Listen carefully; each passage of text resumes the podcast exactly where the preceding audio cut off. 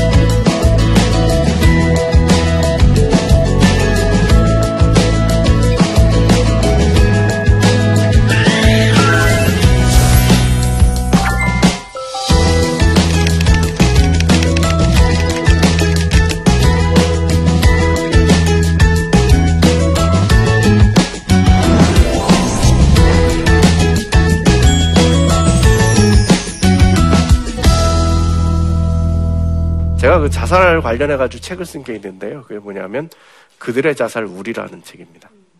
자살은 다들 우리의 문제가 아니라 그들의 문제라고 생각해요. 그들의 자살이에요. 근데 우리는요. 우리 주변에도 일어납니다.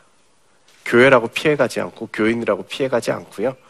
다 겪어야 되는 일일 수도 있습니다. 오늘 그런 얘기를 나눠볼 건데요. 과연 기독교인들의 자살은 또 어떻게 봐야 되는지. 제일 큰 이슈는 뭐냐? 자살했는데 구원 받았는지, 지옥 갔는지, 천국 갔는지 되게 궁금하죠? 그런 얘기들을 해보려고 합니다. 교회 역사상 자살에 대한 이야기를 채, 처음 이야기한 건 아우스티누스입니다. 5세기 초에 신국론이라는 그 책에서 썼어요. 자살은 자살을 저, 자신을 죽이는 자는 누구나 명백한 살인자다. 이런 얘기를 했어요. 어, 10계명에 보면 6, 여섯 번째 계명이 뭐냐면 살인하지 말라라는 거잖아요. 네. 아우스티누스는 무슨 얘기를 하느냐면 나니까 내가 스스로 죽었으니까 그 살인 아니다? 아니야. 하나님이 주신 생명인데 자기가 죽였잖아요. 그것도 살인이라는 거예요. 10계명을 어긴 거예요. 명백한 그 10계명을 어긴 죄다.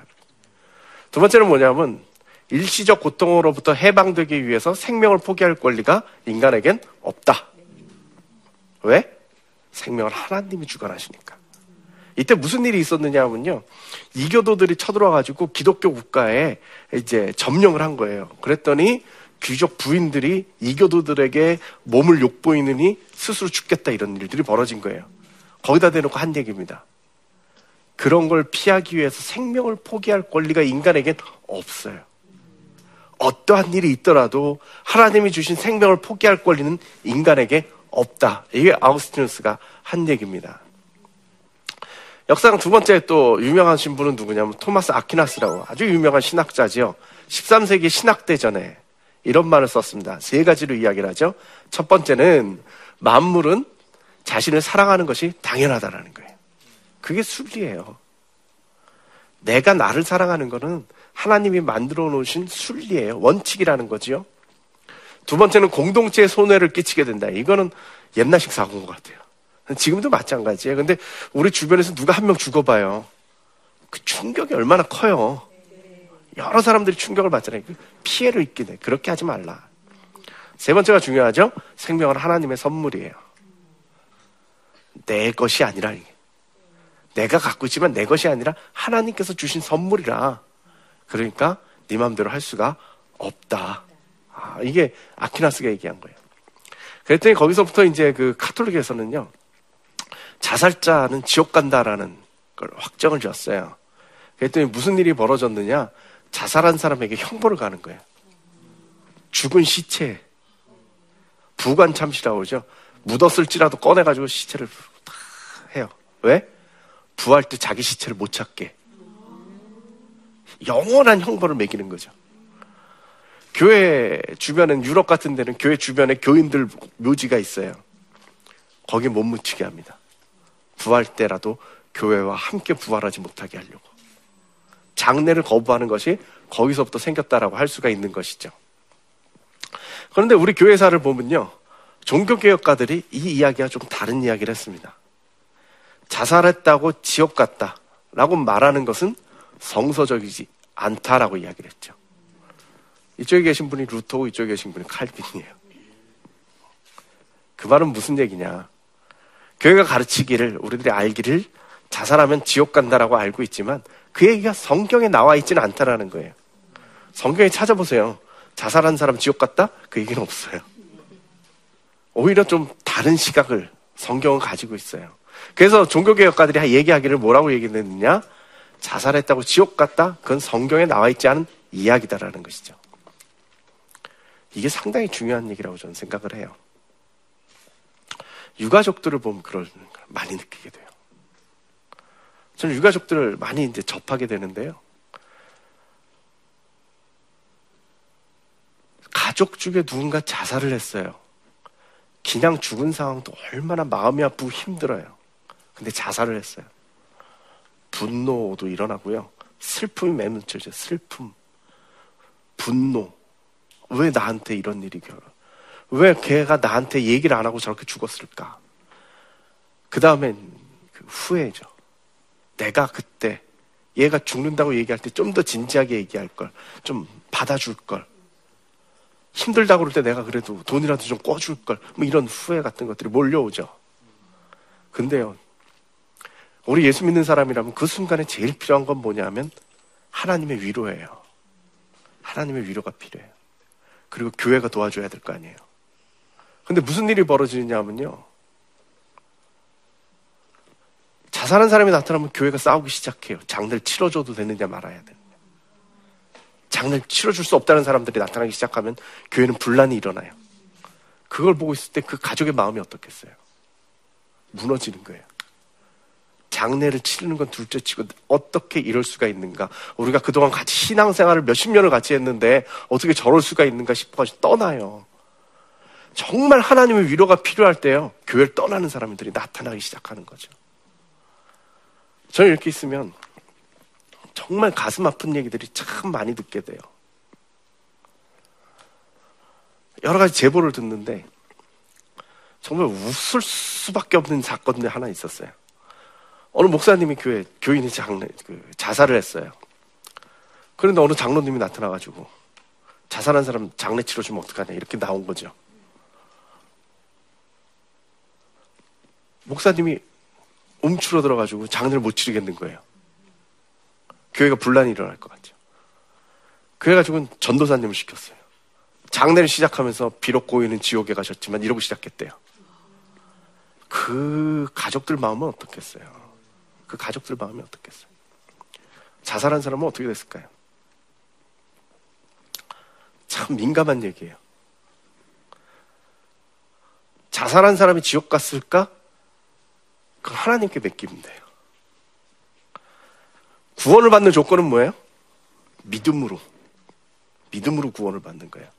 하나님의 은혜로 말미암아 우리가 어떠한 노력을 하거나 무엇을 해가지고 구원을 받는 게 아니라 하나님의 은혜로 말미암아 그냥 우리가 그걸 믿음으로 말미암아 예수 그리스도가 날 위해서 돌아가셨다는 그 사실을 믿음으로 말미암아 구원을 받아요. 거꾸로 얘기하면 무슨 얘기냐? 어떠한 행위로도 구원은 취소될 수 없어요.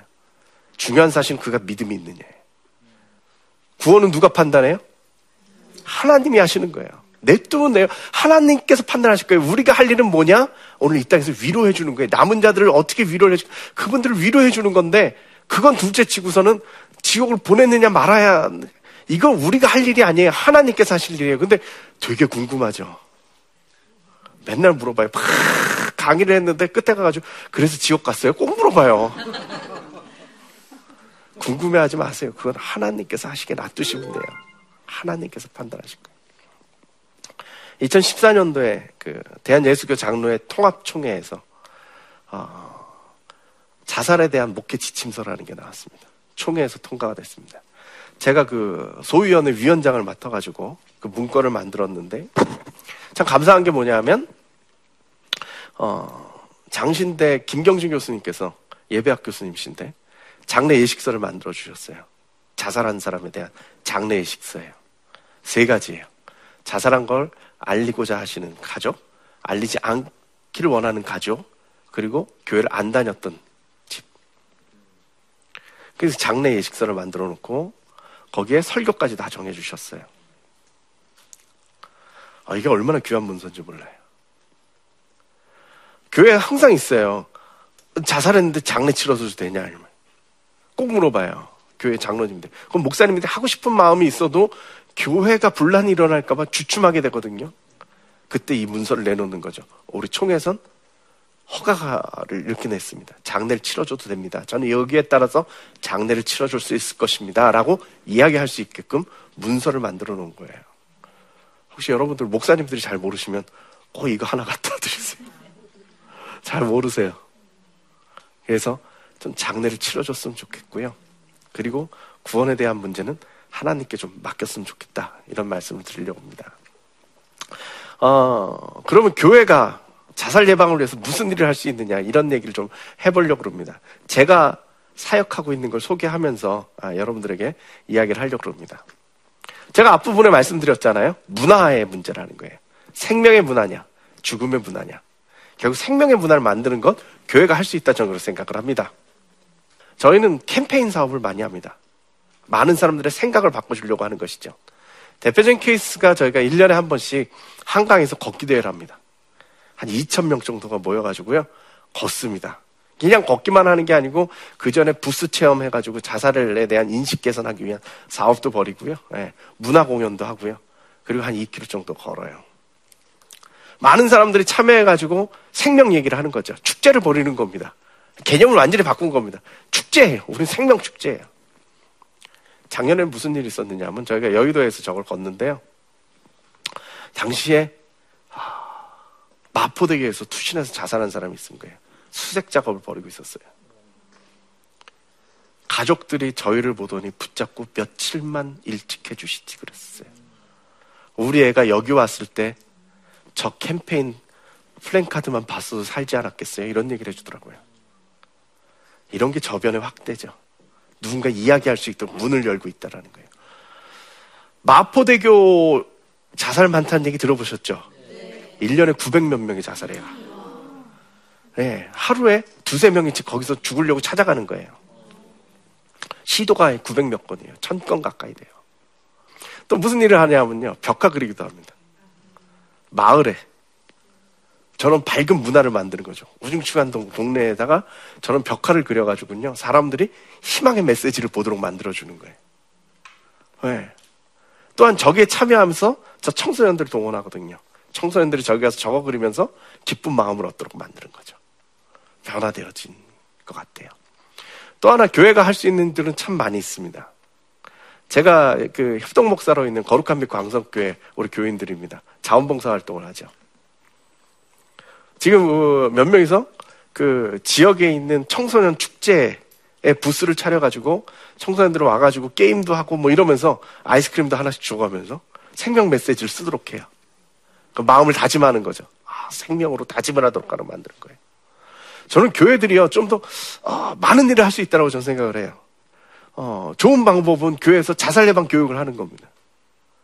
특히 우리 그 구, 소그룹 인도하시는 분들, 구역장들 이런 분들에게 자살 예방 교육을 해가지고 아까 얘기했듯이 자살하려고 하는 사람들은 어떤 사람들이다 이런 거 교육 받으면 좋을 것 같아요. 그래서 어, 이분들이 주변에 좀 어려운 분들 발견해서 좀 도와주시고요. 혼자 해결하려고 하면 힘들거든요. 또 지역에 연결도 해주시고요. 이러면서 좀 문화를 만들어 나가면 좋죠. 교회가요, 의외로 사람들이 뭔가 터놓고 얘기하기에 불안한 동네입니다. 상담하기 힘들죠. 하지만 좀 더 진지한 분위기를 만들면요, 죽고 싶어 소리를 할 수 있는 동네가 되는 거예요. 그럼 살릴 수 있죠. 그럼 살릴 수 있어요. 어, 제가 좋아하는 사진 중에 하나입니다. 저희 교회 청년 하나가요. 노총각 청년이 하나 있는데 자살 예방 자기 소명으로 알고 동네방네 뛰어다녔습니다. 그래서 어, 정신건강 증진센터 자살 예방 담당하는 데거든요. 뭐 청소년 상담센터, 군부대, 학교 이런 데 가서 자살 예방하자고 열심으로 뛰어다녔어요. 그랬더니 어느 중학교 한 군데 해설 중학교라고요. 저 중학교에 가가지고 교장 선생님하고 얘기가 잘 됐어요. 그래서 우리 걷기 대회 아까 얘기했죠. 걷기 대회도 교장 선생님 직접 움직이시니까 교직원들 데리고 다 함께. 어, 와가지고 걷기 대회 참여하죠. 그 좋은 일인데 우리 애들에게 자살 예방 교육, 생명 교육 좀 시켜주세요. 생명 교육 시켜줬어요. 어, 그 좋은데요? 학부모 교육도 시켜주세요. 학부모 교육 시켜줬어요. 선생님들 시켜주세요. 선생님들도 시켜드렸어요. 그래가지고 완전히 저 학교는요, 그 자살 예방, 생명 보듬, 여기에 꽉. 너무 감사해가지고 제가 저 학교에 생명 보듬 학교 현판을 걸어드렸어요. 그랬더니 그 그냥 하지 말고, 어, 그냥 현판만 걸지 말고 좀 식을 한번 하자. 기념식을 하자. 그래서 교문 앞에 다들 모였습니다. 저기 잘생긴 제 얼굴도 가운데 있죠. 제 옆으로 계신 분이 교장 선생님이세요. 저분은 교회도 안 다니시는데 생명보듬? 어, 그런 거는 우리 학교가 해야지. 라고 생각하시고 저렇게 문을 열어주신 분이세요. 여기 계신 분은 교감 선생님이시고요. 저희 사무총장이고요. 이분이 누구냐 하면, 어, 경기도 교육청에 이거 담당하는, 자살 예방 담당하고 있는 서기관이세요. 네. 그리고 아까 말씀드렸던 우리 청년입니다. 선생님, 주임 선생님들, 학생들까지 이렇게 나왔어요. 제가 이 사진을 왜 보여드리느냐? 지역에 관련된 사람들이 저기 다 모인 겁니다. 빠졌다면 군부대가 빠졌죠. 청년 하나가 생명의 가치를 붙잡고 이야기를 하니까요, 지역이 움직여요. 그리고 생명의 네트워크를 이루어요. 교회를 중심으로 해가지고 생명의 네트워크가 연결이 돼가지고요, 그 지역에 우리 그 교회가 생명의 중심 역할을 할 수 있게 된 거예요. 지금 작은 교회 목사님들까지 모아가지고 강사들을 만들어가지고 학교마다 파견을 시키고 있어요. 교회가 할 일이 있어요. 교회가 지금 무슨 일을 해도 어렵잖아요. 이거 좋습니다. 참 생명에 대한 가치를 이야기할 때, 교회가 이야기할 때 당연하게 받아들인다 이 말이죠. 그래서 제가 요즘 무슨 운동을 벌였냐면 한 교회가 한 학교씩 책임지자는 거예요. 되게 안타까운 건 뭐냐 하면 학교마다 자살 예방 교육을 시켜야 되는데 예산은 없어요. 강사비 지급을 못 해주는 거예요. 그래서 교회가 강사비를 지급해주고 자매 결연을 맺으면 한 학교에 교육을 시킬 수가 있어요. 그러면 이 교회를 통해 가지고 생명 네트워크를 또 만들어 갈 수 있겠죠. 저 그런 운동을 좀 같이 좀 펼쳐봤으면 좋겠다라는 생각이 듭니다. 제가 이러한 일들을 이렇게 벌이고 있으면요. 사람들이 저한테 물어봐요. 왜 그렇게 열심히 하냐고. 제가 원래 직업은 교수고 이건 자원봉사를 하는 거예요. 그냥 자원봉사로 제가 이 일을 대표로 해요. 처음엔 제가 교수로서 연구를 한 겁니다. 한국 사회 문제가 뭐가 있는지 그리고 목사들이 나서서 할 수 있는 게 뭘까 생각하다가 이 자살률이 이렇게 높은데 목사들이 나서서 해야 되지 않겠느냐 이런 생각을 가지고 제가 이 일을 연구를 한 거예요. 연구를 해보니까 마음이 아파요. 특히 유가족들. 장례도 못 치르고 어디 가서 하소연할 때도 없고 그 마음의 상처를 혼자 끌어안고 살아가고 있는 그 유가족들을 바라볼 때 너무 마음이 아파요. 자살을 하려고 한 사람들을 자꾸 제가 인터뷰를 해보니까 그 사람들 보니까 너무 마음이 아픈 거예요. 얼마나 힘들었겠어요. 죽기까지 마음을 먹었을 때 얼마나 힘들었겠어요. 그 사람들을 바라보니까 제가 일을 못하겠더라고요. 그래서 이 일을 계속 펼쳐나간 겁니다. 근데 참 힘들더라고요. 왜 힘드냐? 자살에 대해서 사람들이 관여하고 싶어 하지 않아요. 죽는 문제고요. 어두운 문제니까 별로 관여하고 싶어 하질 않더라고요. 혼자 이 일을 하다시피 하면서 여기까지 왔어요. 근데 한 2, 3년 지나, 제가 한 10년 이상 했는데, 2, 3년 전부터 무슨 일이 벌어졌느냐? 사람들의 생각이 바뀌었어요. 저는 생명 문화라고 생각해요. 이제 자살 예방 가속도를 붙일 수 있겠다 생각이 들어요. 그게 좀 이러한 같이 운동을 할 수 있는 많은 분들이 제 주변에 좀 같이 모였으면 좋겠어요. 근데 참 감사한 건 뭐냐 하면, 어, 정말 그런 일들이 벌어지더라고요. 내가 도와줄게. 내가 도와줄게. 네. 지금은 저희가 감당할 수가 없어서 지금 조절할 수 있을 정도로. 그래서 저는 이런 교회를 통해서 좀 문화가 좀 바뀌었으면 좋겠다라는 생각을 가지고 이게 제 사명이 아닐까 하는 마음을 가지고 진행을 하고 있어요. 제 전략은 이거예요. 채부자 얘기 아시죠? 채부자네 집안에 중요한 가르침 하나가 있는데 뭐냐 하면 우리 집안 주변으로 백리에 굶어 죽는 사람이 없게 해라. 부자니까. 자꾸 베풀어서 백리 안에선 굶어 죽는 사람이 없게 해라. 이럴 때요. 어, 좀 바꿔가지고 저는 교회 주변 백리에 자살하는 사람이 없게 해라. 지금 이거 꼭 강조하고 싶어요.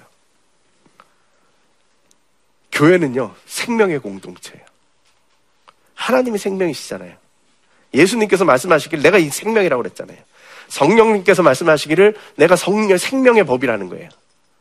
그걸 품고 있는데 우리 주변에 자살하는 사람이 있어서는 안 되죠. 교회가 정말 예수님을 품고 있고 예수님의 중심이고 주님의 몸된 교회라고 한다면 그것이 생명으로 나타나야죠. 교회 주변에 생명을 마르는 사람이 있어서는 안 되는 일이죠. 교회가요, 마음을 바꾸면 좋겠어요. 그래서 생명 문화를 만들어 나가는 선구주자가 되야겠어요. 제가 우리 교인들이니까 한 말씀 드릴게요. 제가 내내 말씀드렸습니다. 문화의 싸움이에요. 죽음의 문화가 지배하고 있는데 생명의 문화를 이걸 바꾸면 자살이 없어질 거라 해요. 저는 영적으로도 생각을 해요. 영적 싸움이에요. 대한민국에 왜 이런 일들이 벌어지느냐? 죽음의 영이 이 땅을 지배하기 때문이에요. 죽음의 영이 지배하고 있는 이 땅에서 우리 크리스찬들이 있다면 생명의 영으로 이걸 이겨야죠.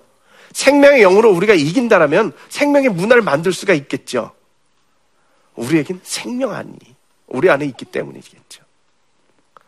저는 교회가요, 많은 일들을 할 수 있지만 그 중에 자살 예방, 생명을 살리는 일에 앞장설 수 있으면 좋겠습니다. 그리고 그것이 제 기도고 많은 사람들의 기도가 함께 모여가지고 생명의 영을 이야기할 때 이 땅에 자살이 없어지리라고 믿습니다.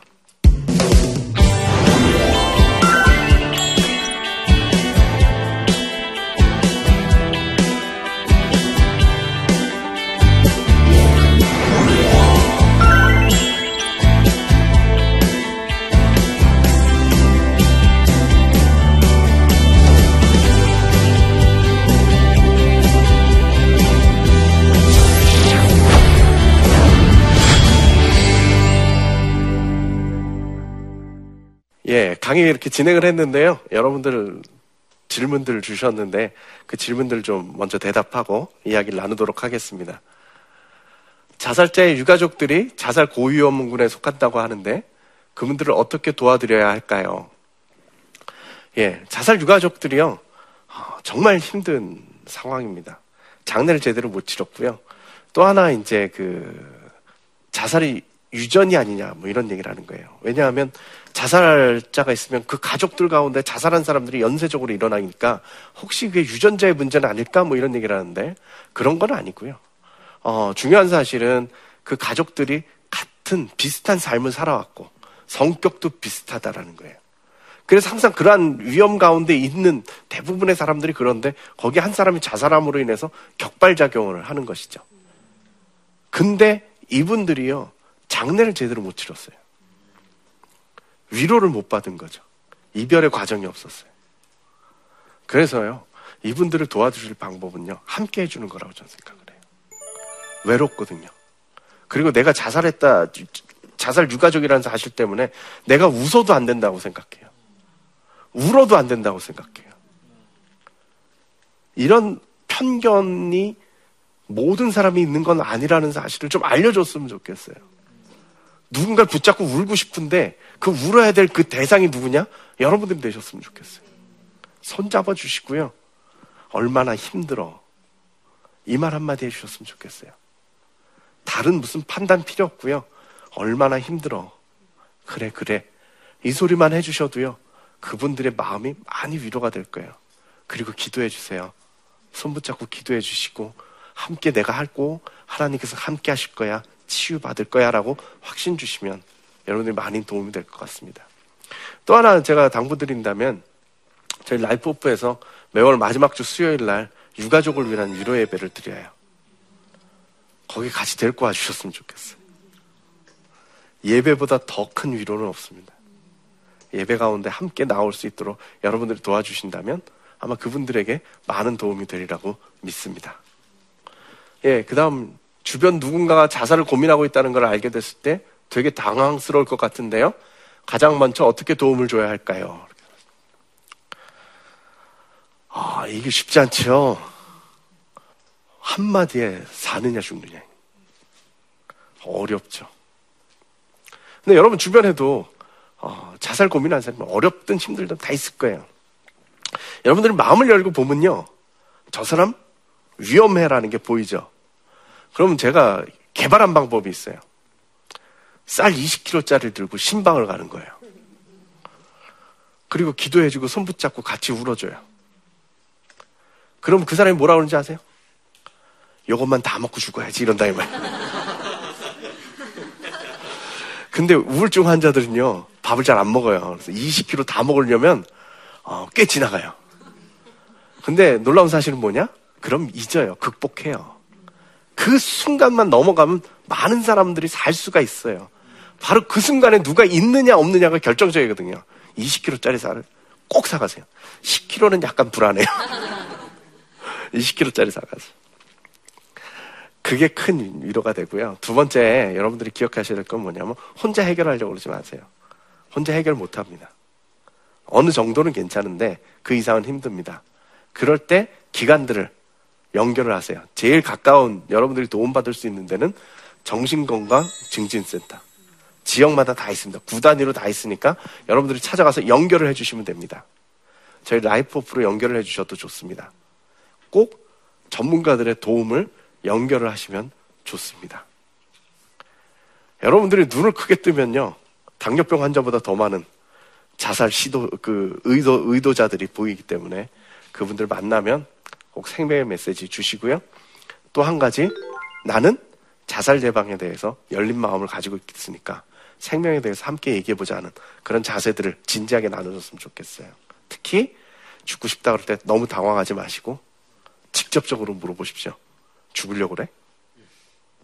어, 무서울 것 같죠? 아니요, 괜찮아요. 그러면 상대방이, 아, 이 사람은 나랑 진지하게 얘기할 상, 준비가 되어 있구나. 얘기를 꺼내요. 그 다음 단계 이 사람이 좀 어려울 것 같으면, 혹시 자살을 하려고 준비해 둔 게 있어? 줄을 샀거나 약을 샀거나 뭐 그런 게 있어?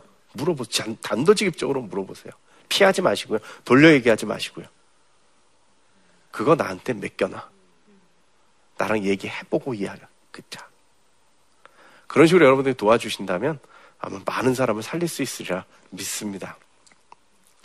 오늘 제가 교회에 대해 얘기했습니다. 생명을 살리는 공동체가 돼야 된다. 이런 얘기인데요. 교회는 생명을 가지고 있잖아요. 이 메시지만 잘 전달을 하셔도 많은 사람을 구할 수 있을 겁니다. 또 하나, 교회가 자살한 사람들에 대해서 마음을 열었으면 좋겠고요. 특별히 유가족들에 대해서 관심을 가졌으면 좋겠어요. 더 나아가서 생명 문화를 만드는 일에 교회가 앞장섰으면 좋겠어요. 영적인 싸움에서 생명의 영으로 승리하는 여러분들이 되시기를 축복합니다. 감사합니다.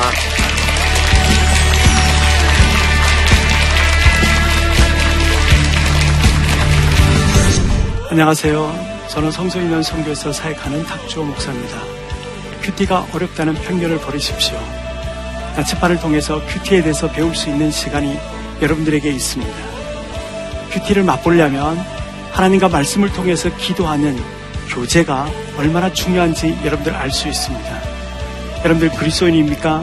교회를 다닌다고 고백합니까? 그렇다면 성경과 깊이 교제를 나누는 큐티를 하십시오. 하나님께서 우리를 하나님 형상대로 만드는 것처럼 큐티를 통해서 하나님과 자라가는 여러분들 되시기를 주의 이름으로 축원드립니다.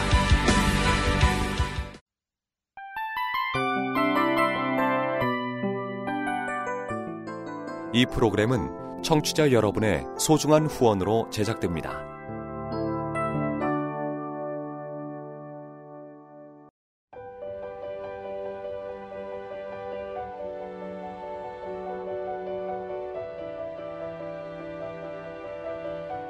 세상에는 수많은 교회들이 있지만 더 깊이 있는 말씀 강해를 찾기 위해 크기로만 교회를 선정하지 않습니다. 보다 좋은 영적 콘텐츠를 더 많이 나누기 위해 방송비를 받지 않습니다. 1년 365일 복음만 전하고 싶어서 우리는 광고를 하지 않습니다. 온누리의 복음을 땅끝까지 CGN TV와 함께 땅끝 성교사가 되주세요